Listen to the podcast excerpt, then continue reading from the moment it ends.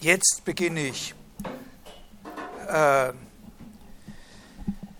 vorige Woche haben wir äh, zuerst über diesen Leitgedanken gesprochen von der Präsenz der Emotion im Ganzen des Gemäldes. Das ist ein, äh, das ist ein Gedanke, der eben äh, für viele in diesem ganzen Zusammenhang des Expressionismus eine große Bedeutung hat. Äh, gefunden haben wir das in unserem, auf unserem Weg zuerst in dem Vorwort zu der Kräften-Galeries-Ausstellung äh, Herbst neunzehnhundertzehn. Äh, früher findet sich der Gedanke schon bei Matisse, habe ich Ihnen äh, eine Stelle vorgelesen. Äh, Und ich habe ihm daran vor allem den Gegensatz betont zu solchen Konzeptionen, wo die Emotion über die Vermittlung einer Erzählung präsent wird. Also nicht in dem Gemälde als solches, in dem Ganzen des Gemäldes als solches, sondern über Vermittlung einer Erzählung. Und wobei es darauf ankommt, ist natürlich nicht das Erzählen als solches letztlich, sondern einfach der Umstand, dass verschiedene Elemente des Bildes je für sich verstanden werden müssen und dass man dann einen spezifischen Zusammenhang zwischen ihnen auffassen muss. Und dieser Zusammenhang, den man da auffassen muss, den man im Kopf sozusagen realisieren muss, der ist es dann, der diese komplexe Emotion sozusagen trägt. Äh, allerdings, wenn ich sage, äh, es ist nicht das Erzählen als solches, sondern das Erzählen ist eine besondere Form, wie man solche Zusammenhänge herstellt, dann muss man schon dazu sagen, dass es nicht nur eine besondere ist, sondern schon auch eine ausgezeichnete Form. Und dass es gar nicht so einfach ist, etwas zu finden, äh, was die allgemeinere Bedingung erfüllt, nämlich dass da einzelne Elemente verstanden werden und dann ein Zusammenhang zwischen ihnen verstanden wird und der trägt Emotionen. Dass es gar nicht so leicht ist, da Alternativen zum Erzählen zu finden. Und fast alle Alternativen, auf die man kommt, dann sehr leicht auch in Erzählungen transformiert werden können, weil es sich eben bei dieser Tätigkeit selbst natürlich auch um einen zeitlichen Prozess handelt. Das sind natürlich Fragen, die, die können sehr, sehr weit und tief verfolgt werden in, äh, in poetologische, äh, in poetologische Theorien und, äh, und Zusammenhänge, und die haben ja insbesondere auch, äh, äh, also zuletzt äh, in großer Intensität und Tiefe die Dekonstruktivisten beschäftigt, diese Zusammenhänge. Also wie zum Beispiel, also okay, also diese Tatsache, dass diese Grenze verschwimmt zwischen Erzählen und alternativen Formen sozusagen des Dekodierens zu einem Ganzen, äh, dass diese Grenze verschwimmt, das ist ja auch der Grund dafür, dass immer wieder versucht worden ist, äh, zum Beispiel in rein theoretischen oder argumentativen Texten oder Zusammenhängen, narrative Strukturen äh, zu finden. Also ich, äh, rein fällt mir jetzt nur zufällig ein von einem der hierzulande vielleicht nicht so bekannten, aber in Wirklichkeit wichtigsten Exponenten dieser dekonstruktivistischen Schule, der, der Yale Deconstructivists von John Hillis Miller, gibt es da so äh, eine Arbeit, die sehr interessant ist, die die narrative Struktur in äh, in der Argumentation für den kategorischen Imperativ oder vor allem für den Begriff der Achtung in der Grundlegung der Metaphysik der Sitten herausarbeitet. Das operiert alles auf dieser Ebene, nicht? So. Äh, okay, eine Frage, die sich bei Matisse relativ unabhängig von diesem ersten Punkt stellt, ist die Frage der Objektivität. Offensichtlich korrespondiert für ihn dieser expressiven Ganzheit des Bildes auch eine gewisse Stabilität, Objektivität des Ausgedrückten. Und wie verhält sich diese stabile Objektivität zu jenen Gegebenheiten oder Objekten, die auf der anderen Seite die Auslöser sind für die Rezeption oder für die Rezeptivität der Künstlerinnen-Person? Äh, Das ist eine Frage, die sich prinzipiell natürlich aufdrängt, aber auch von bestimmten konkreten Aspekten her auffällig werden kann. Also wenn es ein bestimmtes Objekt oder ein bestimmter Sachverhalt ist, der in mir einen konkreten Affekt auslöst, Frage, ist es dann naheliegend, dass in meiner bildnerischen Gestaltung dieses Affekts der Gegenstand oder Sachverhalt erkennbar ist? Ist es dann naheliegend oder nicht naheliegend? Gibt es da, welche Art von Beziehungen macht man namhaft, um dafür zu argumentieren, dass das naheliegend ist und um dagegen zu argumentieren? Anders gesagt, wenn es um die gestaltete, also um die gestaltete objektive Präsenz einer Emotion geht, gibt es dann in dieser Gestaltung ein bevorzugtes Verhältnis, ein obligatorisches Verhältnis zwischen Auslöser und Reaktion. Ne? Die, ja, wenn eine Emotion aufkommt, immer unterscheidbar sind. Also mit einem sehr, sehr großen Nutzen empfehle ich Ihnen sozusagen als Hausaufgabe zu dieser Vorlesung, mit dem allergrößten Nutzen können Sie sich genau diese Frage in Bezug auf das Bild stellen, das meine Vorlesungen in der Audiothek begleitet. begleitet.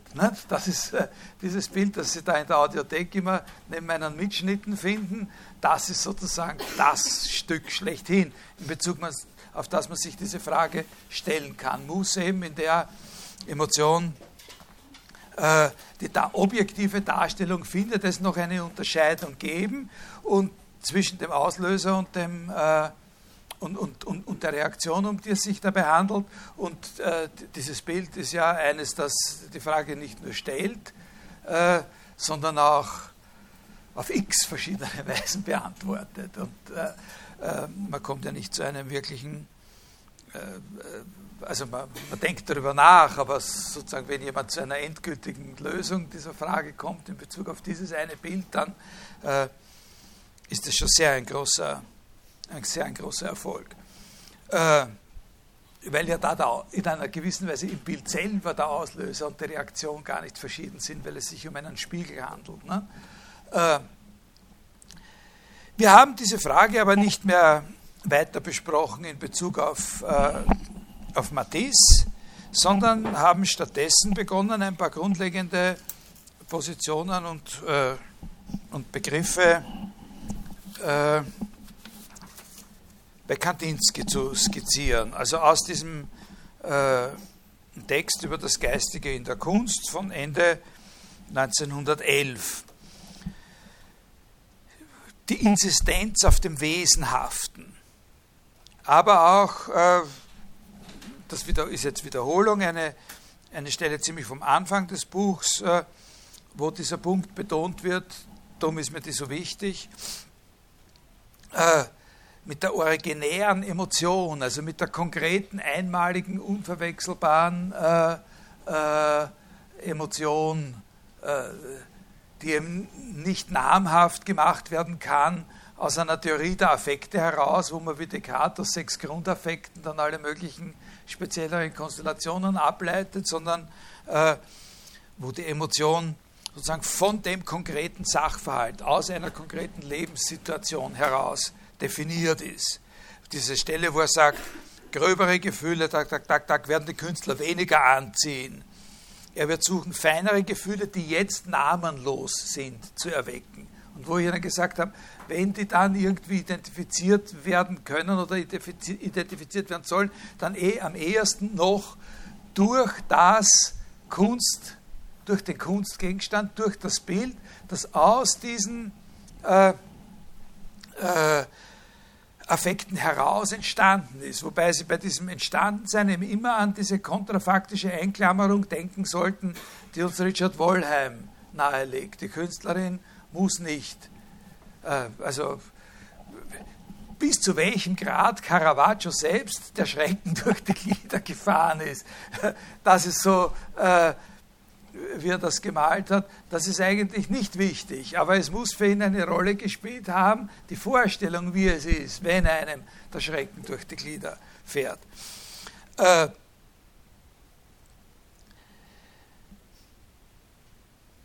und da die Emanzipation von einer vorgegebenen Sprache. Und da sind wir dann eben bei äh, diesem Thema der Emotionen auf den Begriff des Klanges gekommen bei Kandinsky, im Zusammenhang mit diesem, was er nennt, Prinzip der inneren Notwendigkeit.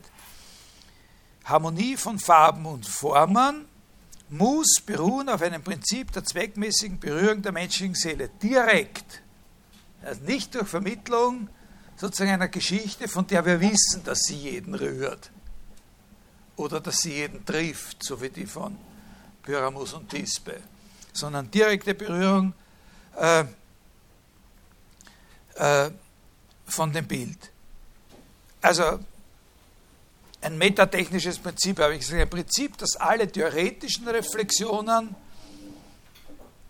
einbindet in einen Horizont des Emotionalen, des Affektiven. Ne? Äh, aber wie berührt man eine menschliche Seele? Wie, wie macht man das, dass man eine menschliche Seele berührt? Und da, das ist eben der Begriff des Klanges, mal nominal. Nicht? Äh, Die emotionale Charakteristik einer Sache ist ihr Klang, definitionsgemäß. Drei Aspekte, haben wir gesagt, sind da immer wieder zu unterscheiden. In der Dichtung zum Beispiel haben wir bei einem gegebenen Wort erstens den Gegenstand, den das Wort meint oder bedeutet, zweitens den akustischen Klang und drittens den inneren Klang. In der Malerei haben wir im Normalfall die Elemente eins und drei genauso. Also einen Gegenstand, der, der da abgemalt ist oder so, äh, ein, äh, den inneren Klang, aber wir haben nicht den akustischen Klang, die Bilder klingeln nicht, äh, sondern äh, diese malerischen Phänomene Farbe und Form. Im Fall der Musik, sagt er selber auch, ganz deutlich. Er hat ja, es gibt ja eine, ich, ich glaube, eine leicht greifbare Ausgabe auch eigentlich der Korrespondenz zwischen Kandinsky und, äh, und Arnold Schönberg. Aber äh, im, im, über die Musik sagt er, die Schönbergsche Musik führt uns in ein neues Reich, äh, wo die musikalischen Erlebnisse keine akustischen sind, sondern seelische Erlebnisse. Da beginnt die Zukunftsmusik. Äh, und so ist es eben auch in der äh, in der Malerei. Und jetzt äh, möchte ich ein bisschen was herum äh, assoziieren und, äh, und plaudern sozusagen äh, darüber, wie dieser Gedanke vom Klang zusammenhängt mit den Überlegungen zum Wesen. Äh, und zwar handelt es sich, äh, also ausgehen kann man da von, äh, äh, am besten von einer Überlegung über die Farbe. Und da sagt er, das habe ich ja voriges Mal am Schluss auch schon ein bisschen äh, skizziert, dass man von zwei Arten von Wirkung der Farbe ausgehen muss, einer physischen und einer psychischen. Die physische Wirkung der Farbe, die vergleicht er, weiß nicht, den Vergleich habe ich, das habe ich glaube ich nicht äh, erzählt. Die Farbe wirkt so, oder die Wirkung der Farbe ist von der Art, wie wenn man mit dem Finger Eis, einen Eisblock berührt. So muss man sich das vorstellen. Also ein taktiles äh, äh, Paradigma. Man fühlt etwas Bestimmtes und auf prinzipiell dieselbe Weise fühlt man, auf prinzipiell dieselbe Weise fühlt man etwas, wenn man mit einer Farbe konfrontiert ist. In beiden Fällen kann das auch schnell wieder vergehen. Man zieht die Hand zurück und das ist weg und äh, die Wirkung der Farbe ebenso. Wenn aber so eine Konfrontation und damit das Gefühl äh, anhält, dann kann dieses Gefühl, wie man so sagt, da legt er großen Wert darauf, sich vertiefen. Es kann andere Gefühle wecken und das Gefühl kann zu einem Erlebnis werden.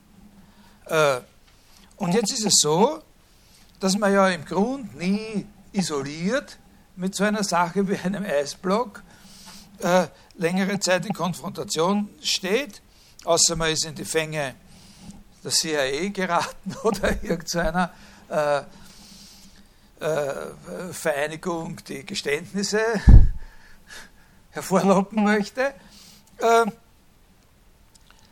sondern es gibt normalerweise immer einen breiteren Kontext, es sind immer irgendwelche Dinge, die sich so und so anfühlen, die auch noch andere Eigenschaften haben. Äh, und äh, da sagt er nun, äh,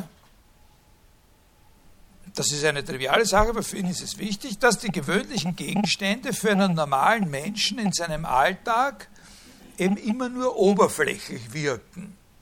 Also im Großen und Ganzen nicht so wirken, äh, dass es, äh, wie soll man sagen, zu so einer spezifisch gefühlten Konfrontation kommt, aber vor allem nicht so wirken, im, im, im, im Alltag vor allem nicht so wirken, dass es zu dieser Vertiefung kommt, die äh, den Eindruck zum Erlebnis äh, transformiert, wie er sagt. Sondern im Prinzip ist es so, nur neue Gegenstände, die wir zum ersten Mal sehen, machen einen so einen richtigen Eindruck, wie er im Sinn hat. Äh, und da sind natürlich erwachsene Menschen schwerstens benachteiligt gegenüber Kindern, für die alles oder das meiste irgendwann einmal neu ist. Indem wir älter werden, entzaubert sich die Welt. Eine Banalität. Das ist der Gang der Dinge. Aber es ist nicht alles, was man über den Gang der Dinge sagen kann, seiner Meinung nach. Es ist nur die eine Seite davon. Die andere Seite ist nach seiner Auffassung, dass der Mensch einer Entwicklung fähig ist. Und diese Entwicklung bringt es mit sich, dass sozusagen gegen den Zug der Banalisierung die Gegenstände für uns mit immer mehr und auch grundlegenderen Eigenschaften sich anreichern können und dadurch interessant bleiben und einen Wert an sich haben. Also das sagt er zum Beispiel sowas wie, das sind natürlich sehr eigentümliche Sachen, sowas, glaube ich, kriegt man heute gar nicht hin, dass man das überhaupt schreibt, sowas. Aber bei hoher Entwicklung bekommen diese Gegenstände und Wesen inneren Wert und schließlich inneren Klang. Also das ist eben ein innerer Wert und innerer Klang von Gegenständen, äh, die schon sozusagen banalisiert waren oder eine, eine, eine Banalisierungsphase hinter sich hatten können, trotzdem noch angereichert, aber nur bei hoher Entwicklung natürlich. Äh, ich weiß nicht, um was er da denkt, Abschluss einer Ab- Ausbildung zum akademischen Maler oder Masterstudium oder was weiß ich, aber dann können sie einen inneren Klang äh, bekommen. Das ist eine Entwicklung der menschlichen Seele, in der die einfachen, eine physische Wirkung auslösenden Gegenstände zu, wie er sagt, reicheren Wesenheiten werden, die einen inneren Klang haben. Das schaut jetzt auf den ersten Blick ein bisschen komisch aus, weil der Klang ja was ist, was er in der Seele eigentlich lokalisiert und nicht, äh, nicht in solchen Gegenständen. Äh, aber das ist schon ein, äh, ein äh, das ist in Wirklichkeit so ein, äh, nicht, nicht schlecht, dass er das so sagt. Das ist so ein Hin- und Herpendeln zwischen zwei Polen. Man muss sich das, seine Idee ist ungefähr die, wir haben da irgendwelche Kinder, die sind mit was Neuem konfrontiert und eben schwerstens beeindruckt, jeweils. Da, da, da wird ein innerer Klang in der Seele ausgelöst, den man qualitativ charakterisieren kann, der aber doch vor allem hauptsächlich auf der Neuheit der Sache beruht. Und wenn diese Neuheit abgenutzt ist, dann im, im, im Heranwachsen, im, in der, im alltäglichen Umgang mit diesen Phänomenen, dann bringt dieselbe Qualität, die ja noch immer da ist, objektiv sozusagen nichts mehr zum Klingen. Sie verblasst, sie verschwindet in der Routine. Äh, da gibt es diese Fußnote, da gibt es ja eben eine, eine ähnliche Theorie, eine korrespondierende Theorie gibt es ja bei Proust äh, in seiner...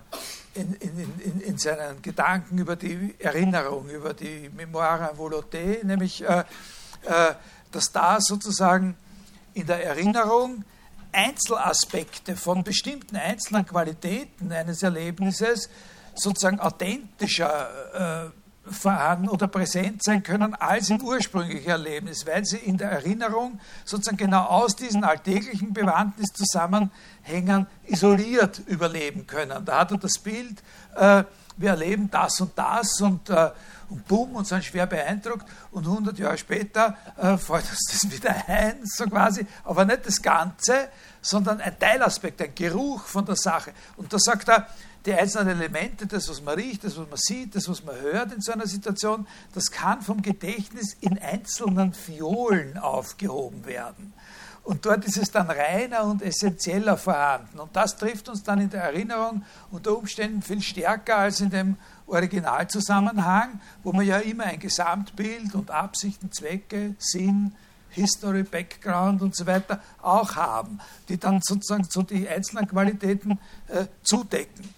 Und was man dann noch dazu sagen muss, ist, dass genau zu dieser Zeit, äh, wo Proust sich diese Sachen überlegt äh, und wo Kandinsky das schreibt, äh, eben auch äh, nicht nur, aber vor allem in der Kunst, aber eben auch in der, in der Öffentlichkeit sozusagen so eine große Faszination mit der Momentfotografie äh, da ist. Also äh, diese spezielle, äh, also nicht die gestellte Fotografie, nicht das Porträt, nicht das abgemalte Gebäude, sondern die Momentfotografie, die den Politiker beim Verlassen des Parlaments genau in dem Moment, wo er über die Stufen stolpert, äh, sozusagen erfasst. Also etwas, was man mit dem Auge nie sieht.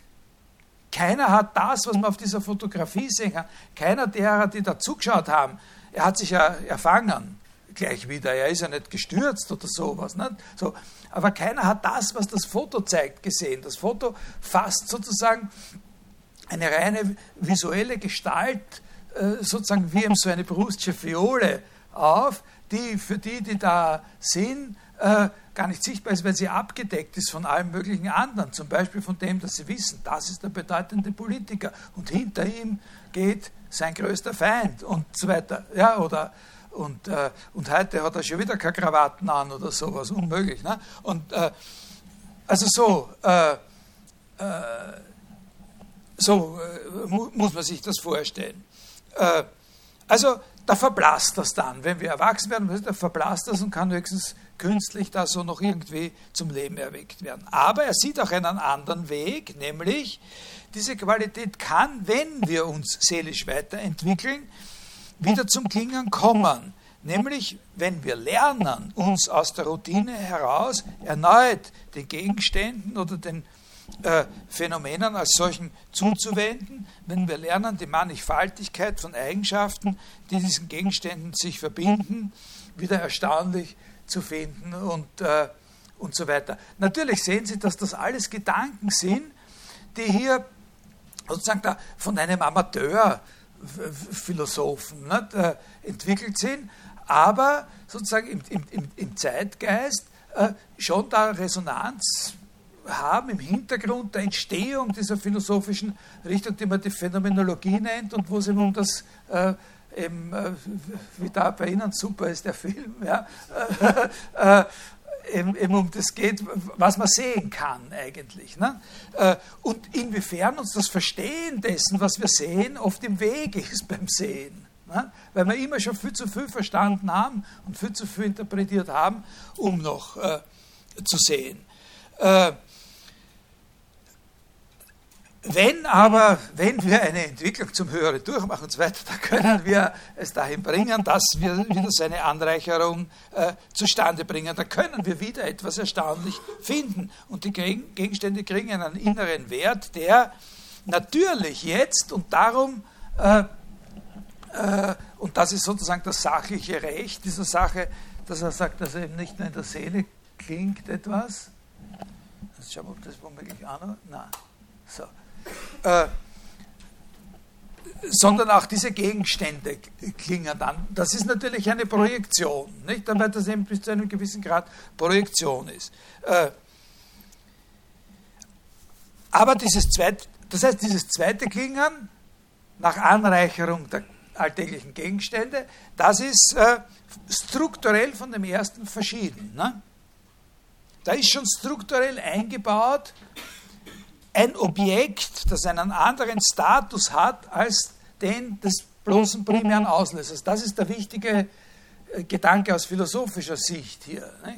Und, und ein bisschen tendenziell eine Antwort auf die Frage, wie verhalten sich die Objekte, die Emotionen auslösen, zu der Objektivität der gestalteten Emotion oder der erfahrenen Emotion. Beispiel, äh, äh, Ebenso ist es mit der Farbe, die bei niedrigem, Zitat, ne, die bei niedrigem Stand der seelischen Empfindsamkeit nur eine oberflächliche Wirkung verursachen kann. Eine Wirkung, die bald nach beendigtem Reiz verschwindet. Lasst ein bisschen was aus, dann sagt er, das grelle Zitronengelb tut dem Auge nach längerer Zeit weh, wie dem Ohr eine hochklingende Trompete. Das Auge wird unruhig, hält den Anblick nicht lang aus und sucht Vertiefung und Ruhe in Blau oder Grün. Bei höherer Entwicklung aber, also bei, die, bei höherer Entwicklung versuchen wir nicht einfach Ruhe zu finden und wegzuschauen auf was Dunkleres, sondern bei höherer Entwicklung entspringt dieser elementaren Wirkung einer tiefergehende, die eine Gemütserschütterung verursacht.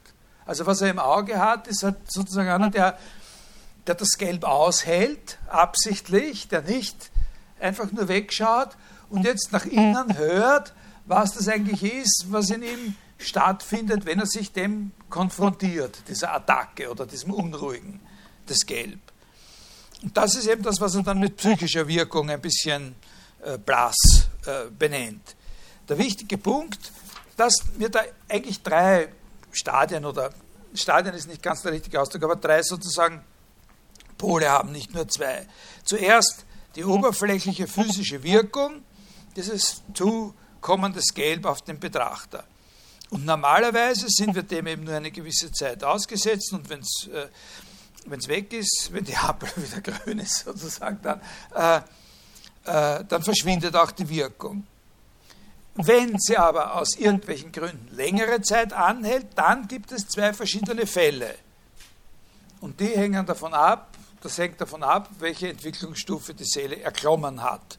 Wenn sie nicht hoch ist, setzt die Reaktion ein, dass wir mit unseren Augen nach etwas Ruhigerem, also nach etwas Grünem oder Blauem suchen. Und auf einer höheren Entwicklungsstufe ist durchaus denkbar, dass wir dabei bleiben und eben diese Erschütterung sozusagen wirklich nachvollziehen.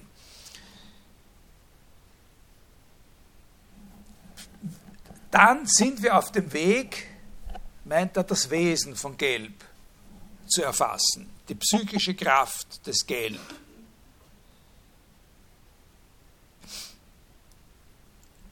Das ist jetzt unwesentlich, ob man sich dem dann gern länger aussetzt oder nicht, ne? Sondern es geht um die Art der Wirkung.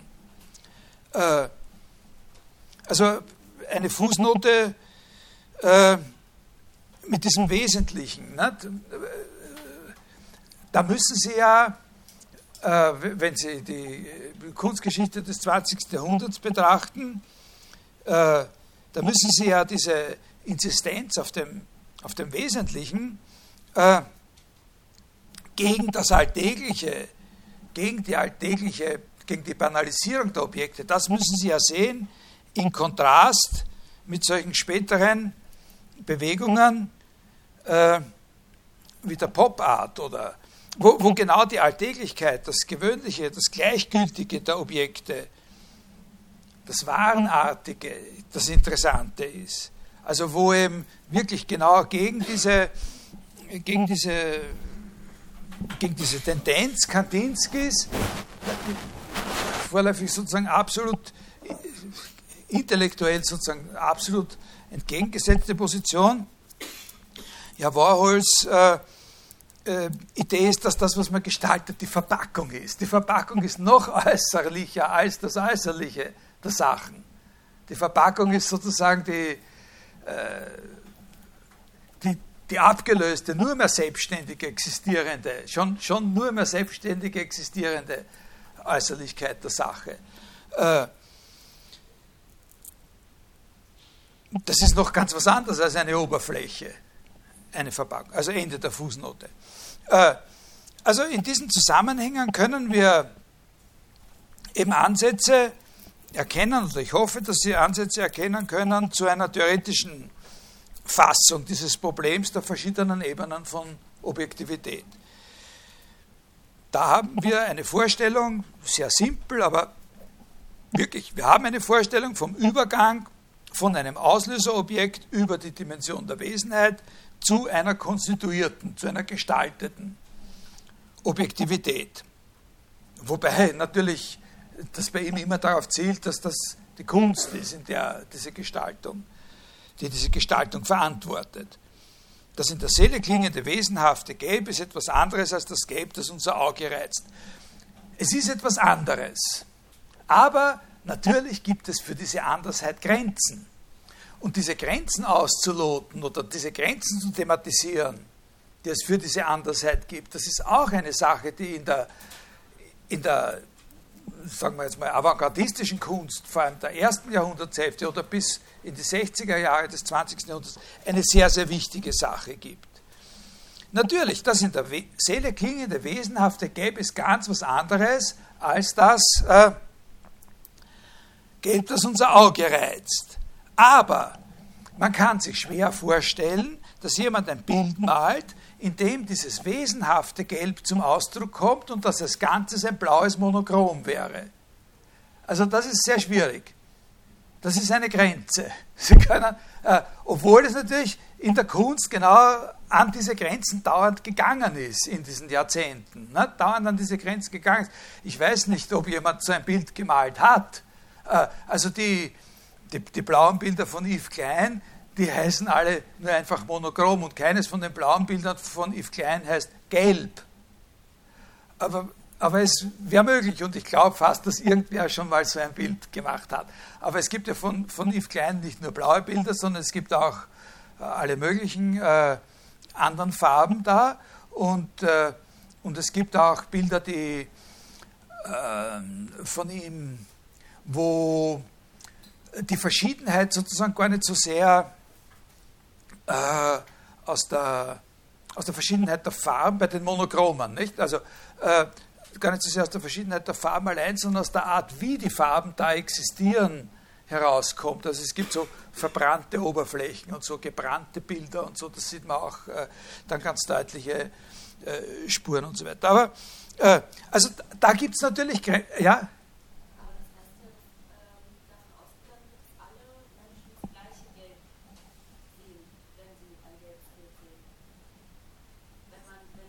Nein, nein, nein, nein, nein, nein, nein. Also jetzt müssten Sie müssten eben genauer sagen, was Sie meinen. Nach dem, was ich gesagt habe, müssten Sie sagen, welches Sehen Sie meinen. Das Sehen mit den Augen oder das Innere? Das Innere Sehen. Ja, okay. Alle die, alle diejenigen, die auf diese höhere Entwicklungsstufe mit ihrer Seele gekommen sind, mit dem Masterstudium des inneren Sehens, äh, äh, die äh, Ja, ja, genau. Die müssten alle das Gleiche. Auf das kommen wir gleich. Ja, auf das kommen wir gleich. Die müssten alle, und, und, und, und das hat eben seine Grenze. Da, da ist es möglich, dieses innere Gelb zu sehen, wenn man außen nur ein Blau sieht? Ne? Äh, wenn sie, also, sie sind zwar verschieden, aber so verschieden können es auch wieder nicht sein. Ne? Aber das ist schon eine ganz interessante, das ist schon eine ganz interessante Frage. Kann man ein, wie, Kann man das machen? Kann man das versuchen, ein Blau-Gelb sein zu lassen? Ne? Äh, ich meine, ohne dass es grün ist oder so. Aber das ist auch wieder was, das ist auch wieder was anderes. Ne? Also äh, grün ist nämlich, äh, okay, grün ist ein Sonderfall. äh, äh, ja? Ich bin ganz einverstanden damit. Wenn ich, das, wenn ich das Wesen seelisch erkenne, ja?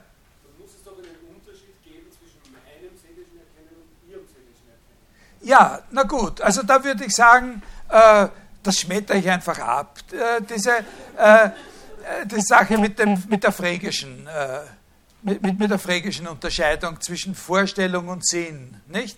Also es ist eben so, dass er, er in offensichtlich sowas intendiert wie eine Objektivität äh, des Wesenhaften, und Objektivität heißt eben, dass wir davon ausgehen, dass äh, es das Gleiche ist.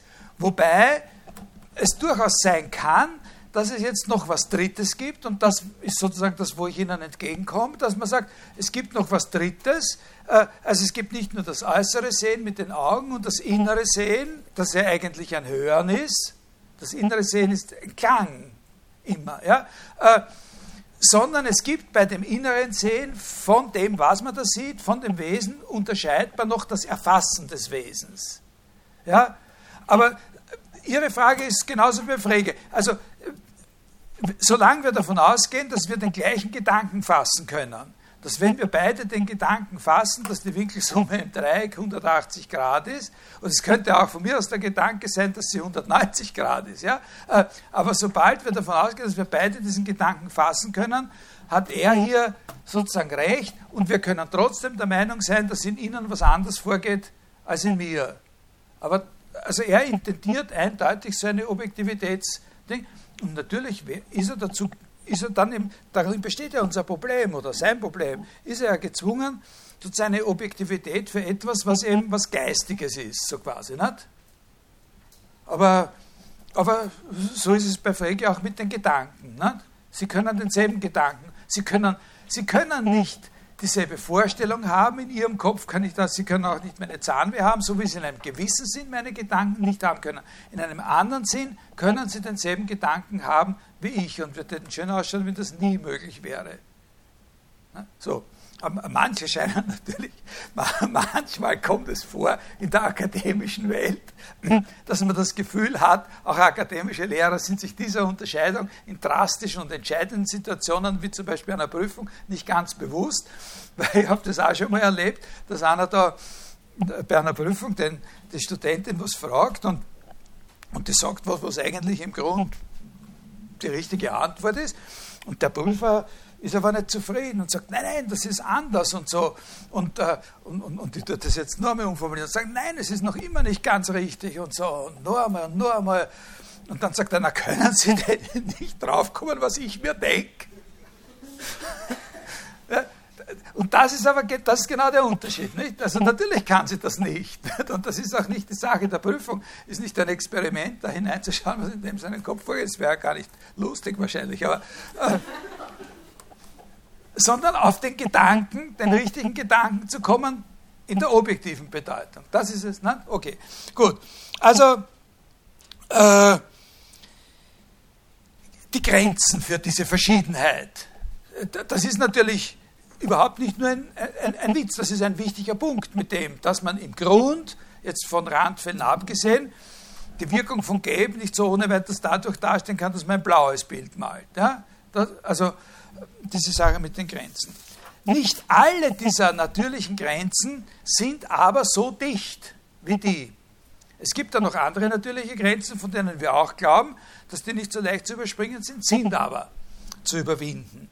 Zum Beispiel sieht man das daran, dass für Kandinsky dieser Begriff des Klanges eine sehr, sehr wichtige Rolle spielt bei Überlegungen zu dem Begriff Gesamtkunstwerk.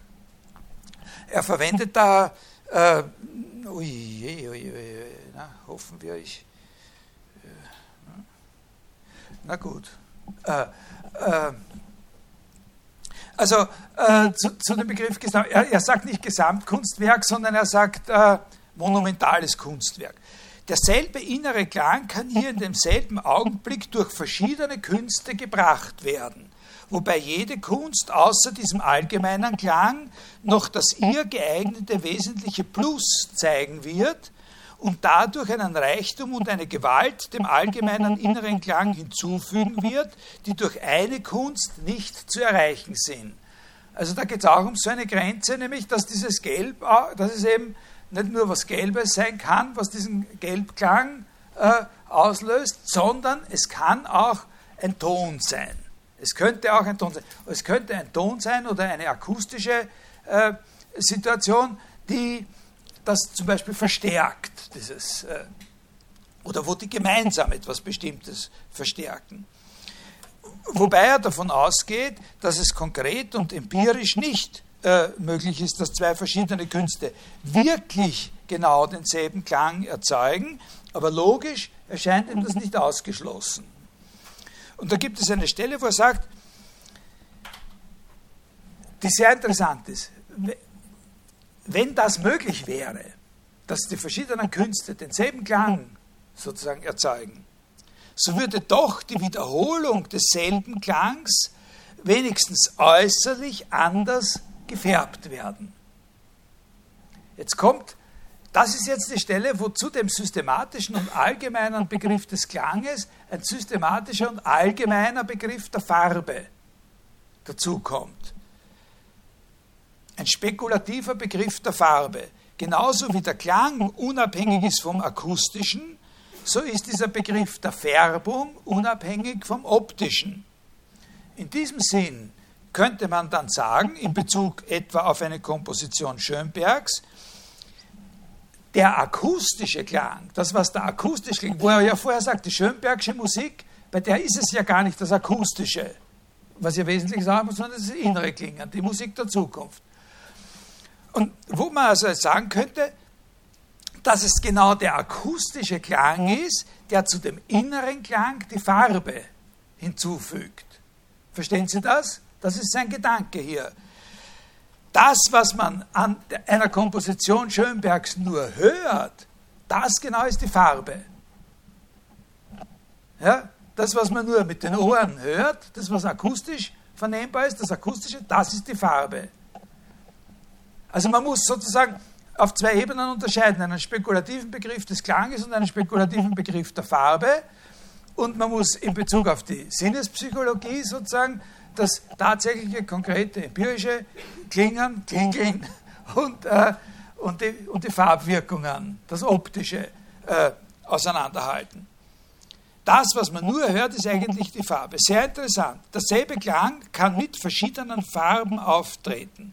Man ist versucht, sich so etwas vorzustellen wie eine heller gefärbte oder eine dunkler gefärbte Verzweiflung oder so. Aber das ist natürlich nicht äh, ernsthaft äh, gemeint. Ein bisschen realistischer ist es vielleicht, an das zu denken, was wir normalerweise den Klang einer Sprache nennen und was man auch wahrnimmt, wenn man die Sprache nicht versteht.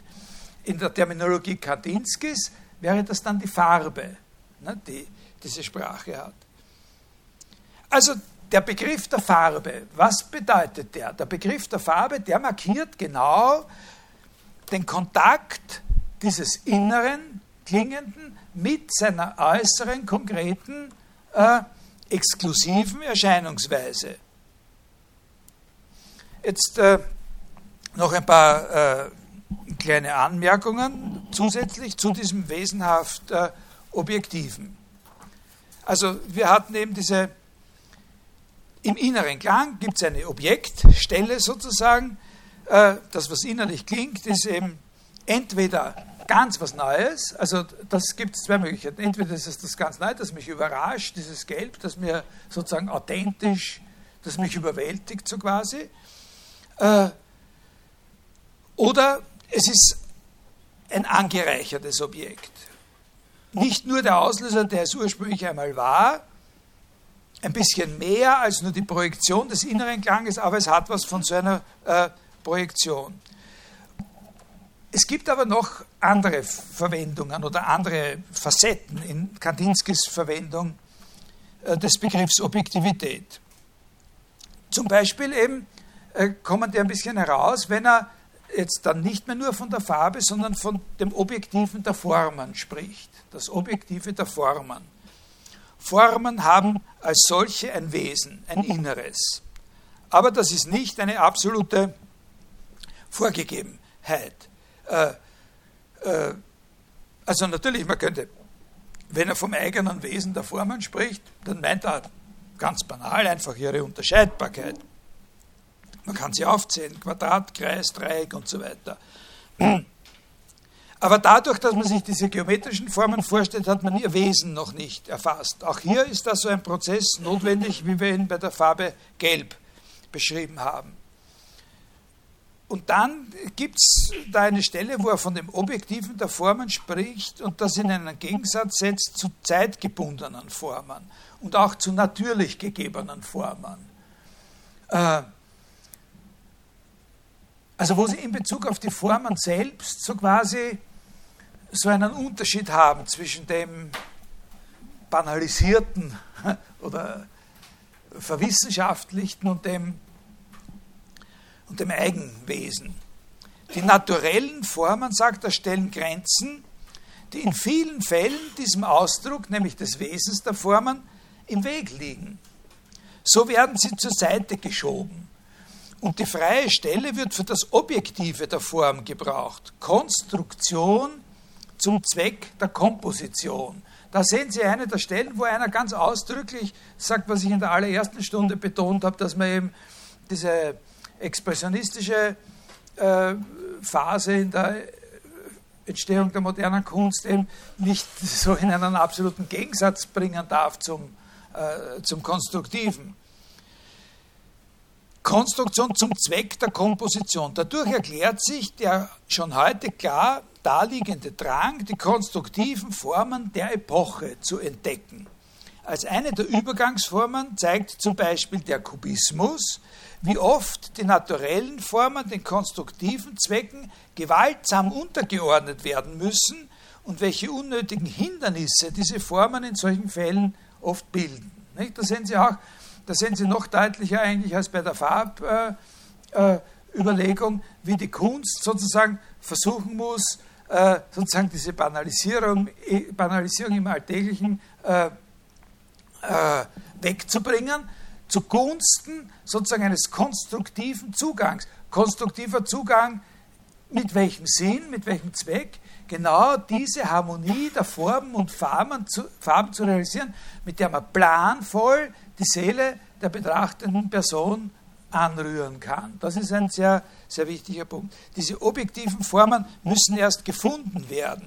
Die werden eben gelegentlich dann auch als, weil sie erst gefunden werden müssen, als konstruktiv bezeichnet. Aber sie sind objektiv, sie sind konstruktiv, aber müssen erst gefunden werden, aber sie sind nicht willkürlich.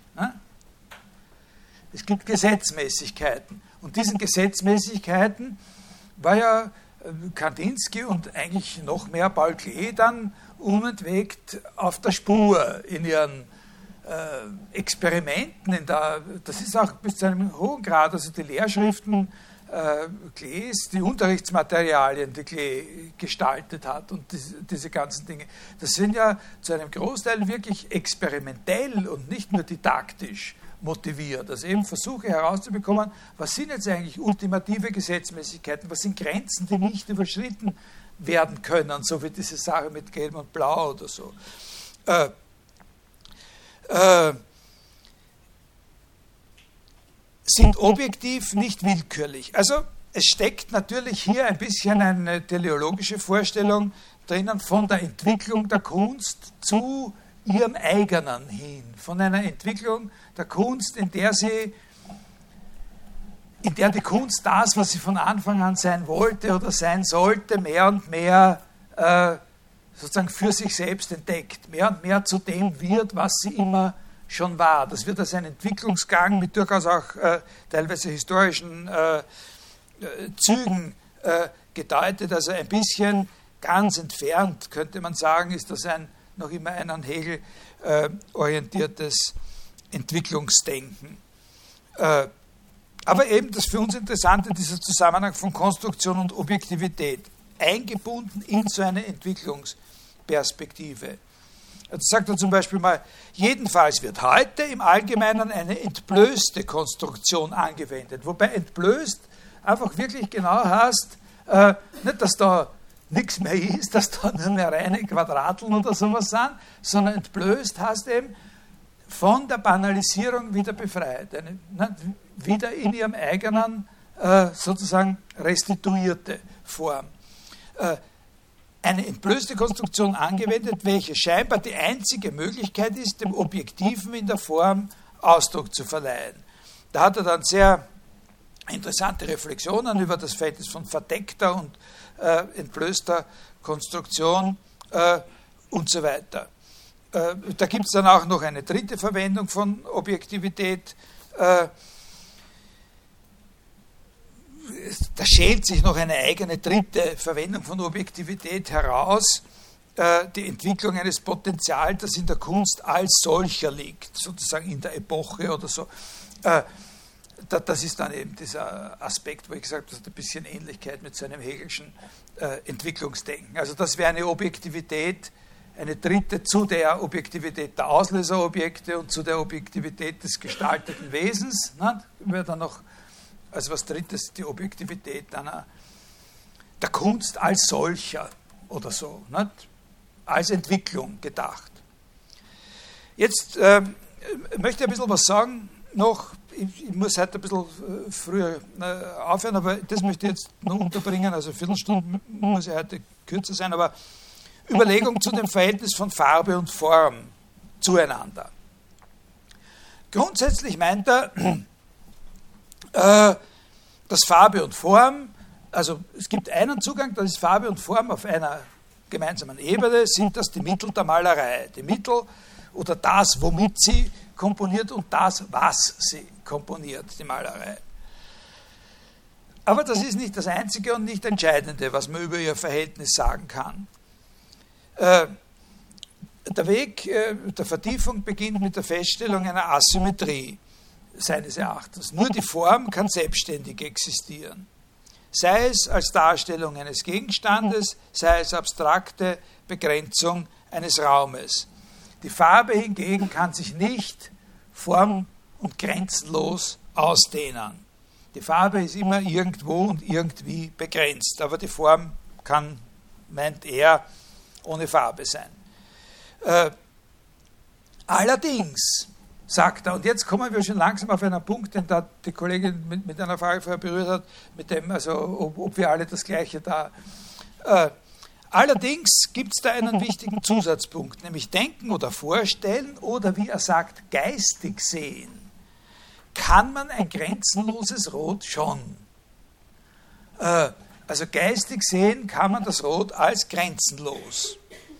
Und, und da begibt er sich jetzt, in, äh, da geht die Reflexion jetzt in ein Gebiet, wo, wo sehr vage ist, wo, wo sehr vieles miteinander verschwimmt, in Psychologie und vor allem, wo nicht völlig klar ist, wie jetzt eigentlich der Impact sozusagen der sprachlichen Bedeutung, der sprachlich erfassten Bedeutung, wie, wo der eigentlich liegt, wie groß der ist. Also wie, bis zu welchem Grad dieses geistige Sehen ein geistiges Sich-Sagen ist. Das ist nicht völlig klar. Also er zum Beispiel sagt er solche Sachen wie, wenn man das Wort Rot hört, aber jetzt eben natürlich akustisch hört, so hat dieses Rot in unserer Vorstellung keine Grenze.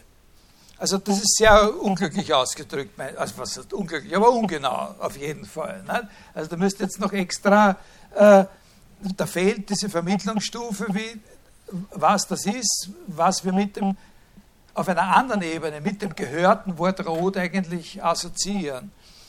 Äh, er versucht ein bisschen das, äh, er umkreist sozusagen das, worum es ihm da geht. Aus, das, aus dem Wort klingende Rot, ein, ein Rot, das aus dem Wort klingt, das aus dem Wort klingende Rot hat einen rein inneren Klang und der ist sowohl präzis wie auch unpräzis. Das ist jetzt das, was uns eigentlich interessiert. Also diese, diese, diese Schwammigkeit und Unsicherheit, die er da hat, das äh, ist etwas, damit beschäftigen wir uns nicht weiter, das äh, zu klären, sondern wir beschäftigen uns mit dem, äh, was für ihn äh, äh, ein Fixpunkt ist, nämlich, dass das aus dem Wort klingende innere Rot sowohl präzise wie auch unpräzise ist. Unpräzis ist es, weil eben nicht feststeht, ob es ein warmes oder ein kaltes Rot ist, ein helles oder ein dunkles. Also ihm fehlen alle die Bestimmtheiten, die ein wirklich sichtbares Rot auf jeden Fall hat.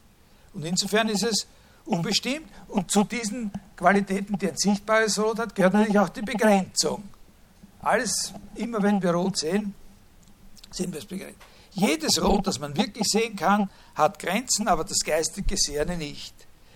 Aber, sagt er, unter einem anderen Gesichtspunkt können wir dieses geistige Rot auch präzise nennen. Unter diesem Gesichtspunkt ist es unpräzis, aber wenn man es von einer anderen Seite sieht, kann man sagen, es ist eigentlich viel präziser, weil es ist das reine Rot. Ein Rot, das sich noch nicht orientiert hat nach anderen, das noch keine Kompromisse eingegangen ist gewissermaßen, das sich nicht orientiert hat nach den Polen des Warmen oder Kalten oder Hellen oder Dunkeln. Und jetzt sind wir bei der Frage, die Sie da äh, vorher gestellt haben, ist das dann, dieses reine Rot müsste eigentlich für uns alle äh, das Gleiche sein. Und dann gibt es natürlich, da muss ich Ihnen recht geben, da gibt es natürlich Grenzen für die Analogie mit dem Gedanken. Verstehen Sie? Eine Farbe ist ja letztlich doch was anderes äh, als eine Gleichung. Aber was ist dran das andere? Das ist eine Schwierigkeit, das ist ein bisschen, aber er argumentiert sehr stark auf der Linie, äh, dessen, was da gemeinsam ist. Nicht? Also man kann schon annehmen, dass bei ihm irgendwie der Gedanke ist, das ist für uns schon alle, also jemand, der, aber wir können das natürlich nicht überprüfen. Ne? Wir können das nicht überprüfen. Das sind natürlich jetzt, äh, wie soll man sagen, das sind, Fußnote noch einmal, äh, man kann natürlich da unterbrechen und sagen, da hat man jetzt ein absolutes Grundproblem, zumindest seit Kant sozusagen der, der Ästhetik vor sich, äh, wie es möglich ist, dass wir sozusagen zu einer Übereinstimmung in Bezug auf etwas kommen, äh, die wir nicht über ein von uns allen jeweils unabhängiges äußeres Objekt und eine Erscheinung kontrollieren oder steuern können. Ne? Wie kommen wir, und, und, und, und laut Kant ist ja das sozusagen das Kennzeichen des ästhetischen Urteils eigentlich, dass wir eben auch ohne objektive Ausweisbarkeit äh, zu einer Verständigung über die Qualität sozusagen der Erscheinungen kommen können. Also dass wir sozusagen unter der Maxime, dass es, auch wenn wir nicht sagen können, und wenn du jetzt zu dem genau das sagst, dann meinen wir dasselbe. Aber wir können kein Objekt namhaft machen, dass das ist, das darüber entscheidet, ob wir denselben Begriff von schön haben.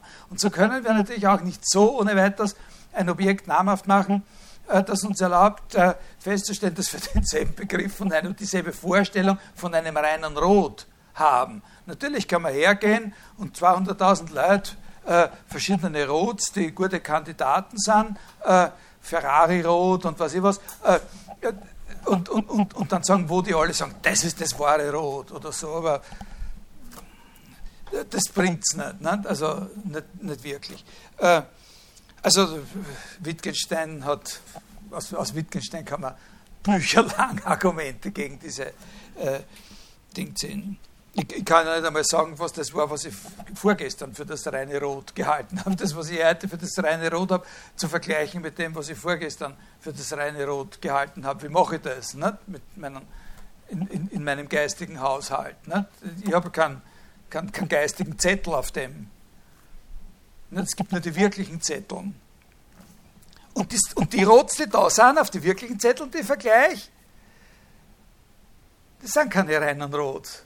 Ich kann sagen, ah, ich, sag mal, ich habe zu Hause, nicht, damit in mein Leben ein bisschen Farbe kommt, da habe ich so ein Birkel, da sind auf jeder Seite ist ein roter Fleck, das ist immer ein bisschen anders. Und, und in der Früh immer, wenn ich aufstehe, sage ich, welches ist das reine, welches ist das wirkliche Rot? Ich sage, na, heute das, nicht? Und gestern war es das. Aber okay, das kann ich schon sagen, aber keins von denen ist für dieses Argument hier in einer relevanten Weise ein reines Rot. Ja? Sondern jedes ist in einer, in einer bestimmten Schattierung und so weiter und so weiter. Äh, Und das reine Rot, das, von dem ich gestern eine Anschauung hatte, kann ich nicht mit dem reinen Rot, von dem ich heute eine geistige Anschauung habe, vergleichen. Das ist, wie Wittgenstein einmal sagt, mit diesem wunderbaren, man kann das nicht oft genug zitieren, äh, wunderbaren Witz, dass einer, der eine Zeitung liest und drinnen was sieht, was er nicht so recht glauben kann, das verifizieren will, indem er sich ein zweites Exemplar von derselben Zeitung kauft. Äh,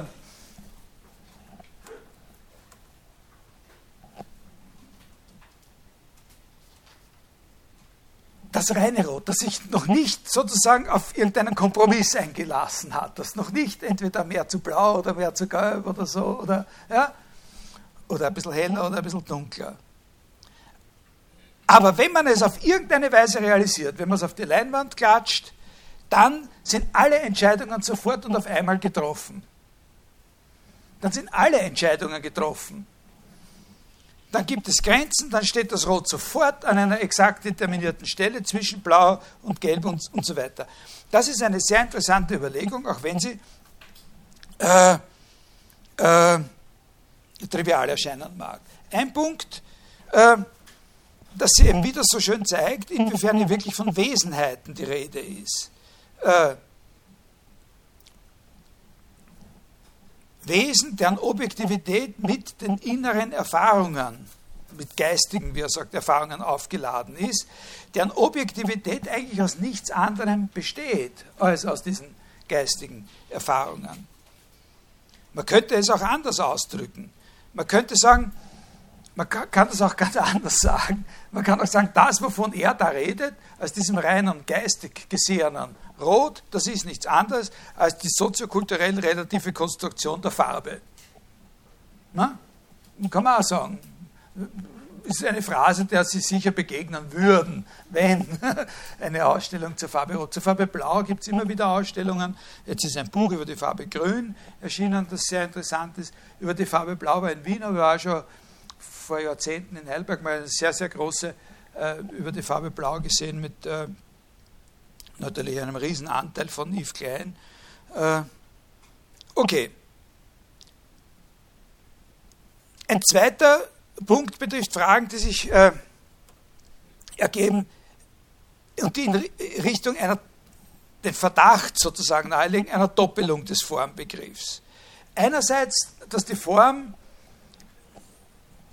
Grenze der Farbe ist und vielleicht nichts anderes als Grenze der Farbe. Es gibt viele Autoren in, in der Geschichte der Kunst oder der Reflexion über die Kunst, die die Form als die Grenze der Farbe betrachten und im weiteren Sinn die Grenze der Fläche. Aber man könnte auch, da kann man sich dann streiten, ne? Grenze des Raums, Grenze der Farbe. Äh, auf welche Weise ich der Farbengren- den Farben Grenzen setze, das kann über die Raumbildung entscheiden, aber man kann auch umgekehrt äh, natürlich äh, argumentieren. Äh, Aber es gibt natürlich auch, da gibt es eine Spannung mit der Vorstellung von der Form als selbstständig, der Selbstständigkeit der Form, das Wesen des Dreiecks als solchen. Das sind Gedanken, die auf, da zieht man auf die Form aus verschiedenen Richtungen. Wenn ich von der Selbstständigkeit der Form spreche, meine ich immer Invarianz gegen Farbe. Wenn ich von der Form als Begrenzung der Farbe spreche, dann kann mir diese Selbstständigkeit sozusagen entschwinden oder weniger wichtig, äh, weniger wichtig werden. Form im Sinne, die Form hat auch, die Form ist nicht nur Begrenzung der Farbe, die Form hat aber auch sowas wie einen, ist nicht nur Begrenzung, Form ist eben nicht nur Begrenzung, sei es der Farbe, sei es eines Raums, eines drei- oder zweidimensionalen Raums, sondern Form hat einen Inhalt. Die Form selbst kann auch einen Klang auslösen. Und da ist jetzt sozusagen noch einmal diese Frage mit der Präzision von Rot. Äh, dieser Punkt, dass man sagt, na, also das geistige Rot, ist, das reine Rot ist unpräzis, weil es eben nicht festgelegt ist in allen den Beziehungen, in denen ein wirkliches Rot festgelegt ist. Andererseits ist es präzis, weil es nur das ist, was es ist und äh, nicht durch äußere Relationen determiniert wird. Das ist natürlich ein Fall einer uralten philosophischen, eines uralten philosophischen Karlauers, äh, nämlich, dass alles, was wirklich real, konkret existiert, auf jeden Fall in jeder Hinsicht bestimmt ist. Also die These von, der, von dem Existieren als Omnimodo Determinatum. In jeder Hinsicht bestimmt. Äh, kann man natürlich auch herumdiskutieren, äh,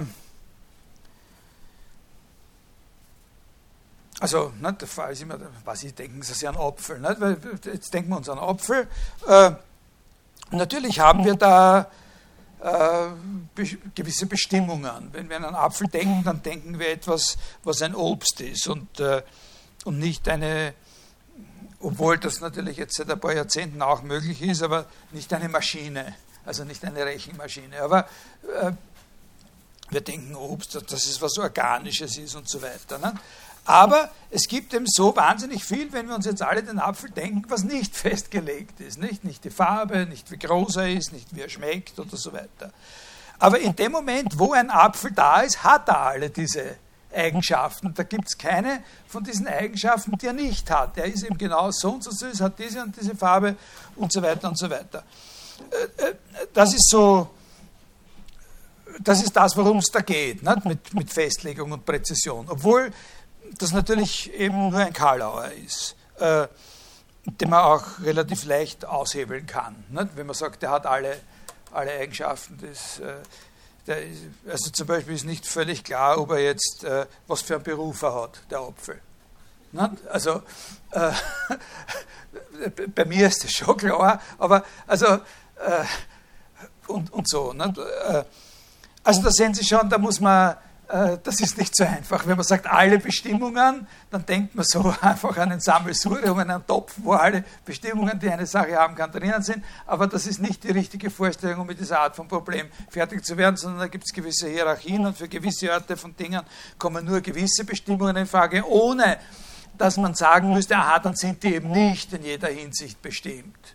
Das ist ja kein Fehler. Der Apfel ist ja nicht weniger wirklich, weil man nicht weiß, was er für einen Beruf hat. Ne? Also, äh,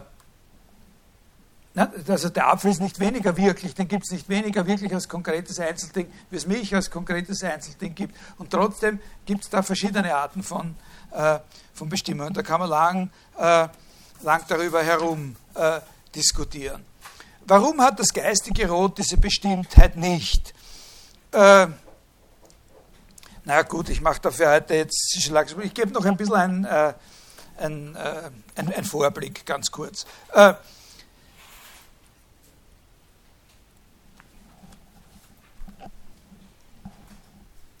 in einer gewissen Weise können wir mit der Terminologie, die wir heute erworben haben, sagen, es hat diese Präzision, dass es diese Präzision nicht hat. Diese Präzision, es hat seine eigene, aber dass es diese Präzision nicht hat, das liegt daran, dass es keine Farbe hat. Dass wir eben, wenn wir von diesem geistigen Rot sprechen, genau den Klang meinen.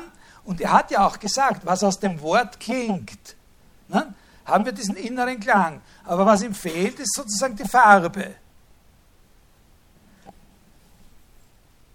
Es hat zwar im inhaltlichen Sinn Farbe, es hat den Inhalt von Farbe.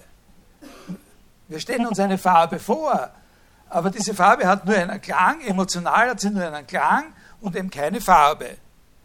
Wie kommt das innere Rot zu seiner Farbe? Und da kommt jetzt ein dritter Begriff, über den werden wir das nächste Mal noch ein bisschen sprechen, das ist dann der Abschluss dieser Kandinsky-Sache.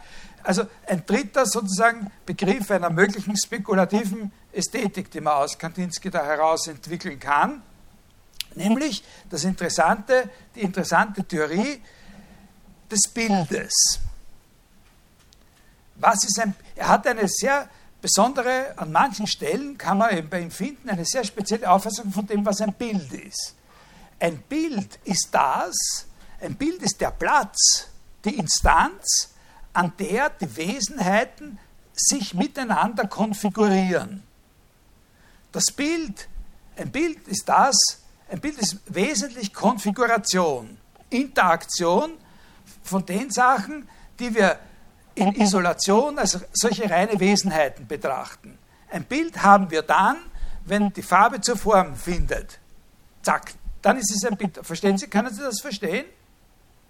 In ein Bild kommen, das in ein Bild kommen heißt für ihn eben, die Bestimmtheit annehmen, alle Bestimmtheiten annehmen. Und zwar für den Maler, für die Komposition heißt das natürlich, diese Bestimmtheiten in einer kontrollierten Weise äh, sozusagen gegeneinander antreten lassen. Ja, in einer kontrollierten Weise gegeneinander. Das ist das, was er meint mit Harmonie der Farben und Formen. Die Harmonie der Farben und Formen stellt sich her, die Gemeinsamkeit von Farben, oder auch, dass das Rot eben ein bestimmtes Rot wird. Es kommt Es kommt auf die, äh, es kommt auf die Leinwand und muss dort ein bestimmtes Rot sein. Und zwar, ko- ko- indem es auf die Leinwand kommt, begegnet es allem anderen, was auf diese Leinwand kommen kann.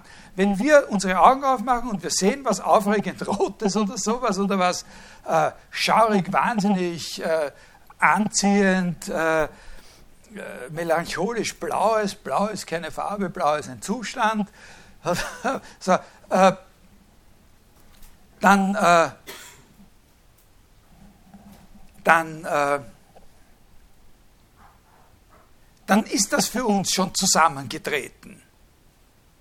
Ja, wenn wir das sehen, dann, dann ist es für uns schon mit allem anderen zusammengetreten.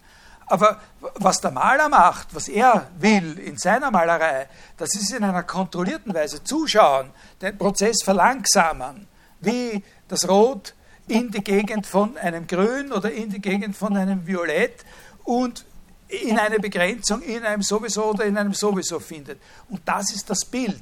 Er hat eine Vorstellung vom Bild, die philosophisch sehr, sehr interessant ist, in der ihm das Bild äh, prinzipiell mal überhaupt nicht aufgefasst wird von diesem ganzen Komplex des Abbildens her, sondern das Bild ist Begegnung hauptsächlich. Also was er unter Bild versteht, ist Begegnung von Sachen, die man in ihrer Wesenheit erfassen kann und die sich jetzt in einem bestimmten Raum, sagen wir eben auf dieser Leinwand oder so, oder auf so einem abgesteckten äh, äh, Feld äh, begegnen. Das ist ein äh, Ein sehr, sehr wichtiger Gedanke, diese Vorstellung äh, vom Bild. Die schaut auch abstrakt aus. Nicht? Also das, das ist so ein bisschen eine Theorie von mir, oder was heißt eine Theorie? Das ist so eine Idee, Lieblingsidee von mir, dass man eben da aus dem Kandinsky so Begriffe herausfischen kann, Klang, Farbe, Bild und so, die wir alle kennen und da und verwenden in, in, in der Ästhetik, aber wo selten mal der Versuch äh, gemacht wird, die wirklich auf so einer prinzipiellen Ebene zu, äh, äh, zu thematisieren. Äh, was ist Farbe als Farbe? Was ist Klang als, als Klang und so? Wobei natürlich diese Idee mit der Farbe, äh, das ist gar nicht so unähnlich der, der Art und Weise, um jetzt noch einmal auf das zurückzukommen, wie bei, bei Gottlob Frege äh, zu dem äh, Zu, dem, zu der Bedeutung und dem, und dem Sinn dann noch die Färbung äh, dazukommen kann. Das ist ganz interessant. Bei Frege gibt es ja diesen Unterschied zwischen der Vorstellung von einer Sache, die kann jeder nur privat haben. Sie können nie meine Vorstellung haben. Dann gibt es äh, zu, dem, zu dem Wort gibt's dann noch äh, die Bedeutung, das ist der Gegenstand, den er meint. Dann gibt es den Sinn, der ist auch was Objektives, äh, äh, aber es ist nicht der Gegenstand selbst, sondern da ist so quasi was Geistiges in einem eigenen Reich und, und zwischen der Vorstellung und dem Sinn, zwischen diesen beiden, da gibt es noch die Färbung. Man sagt, man kann, man kann einem Ausdruck, ein Ausdruck kann noch eine bestimmte Färbung tragen. Die ist dann noch nachvollziehbar für andere, aber nicht in demselben Maß objektiv wie der Und, und, und dann so etwas Ähnliches, da, da gibt es eine gewisse Affinität zu dem, was Kandinsky hier unter der Farbe äh, äh, versteht. Okay, äh, jetzt äh, für heute Schluss und äh, nach den äh, Weihnachtsferien noch ein ganz kurzer Nachtrag dann und dann gehen wir auf, äh, auf, äh, auf ein paar andere Autoren, äh, Klages, Simmel, Bühler, Benjamin und so, noch ein bisschen ein und dann auf den späten Wittgenstein auf jeden Fall noch ein bisschen.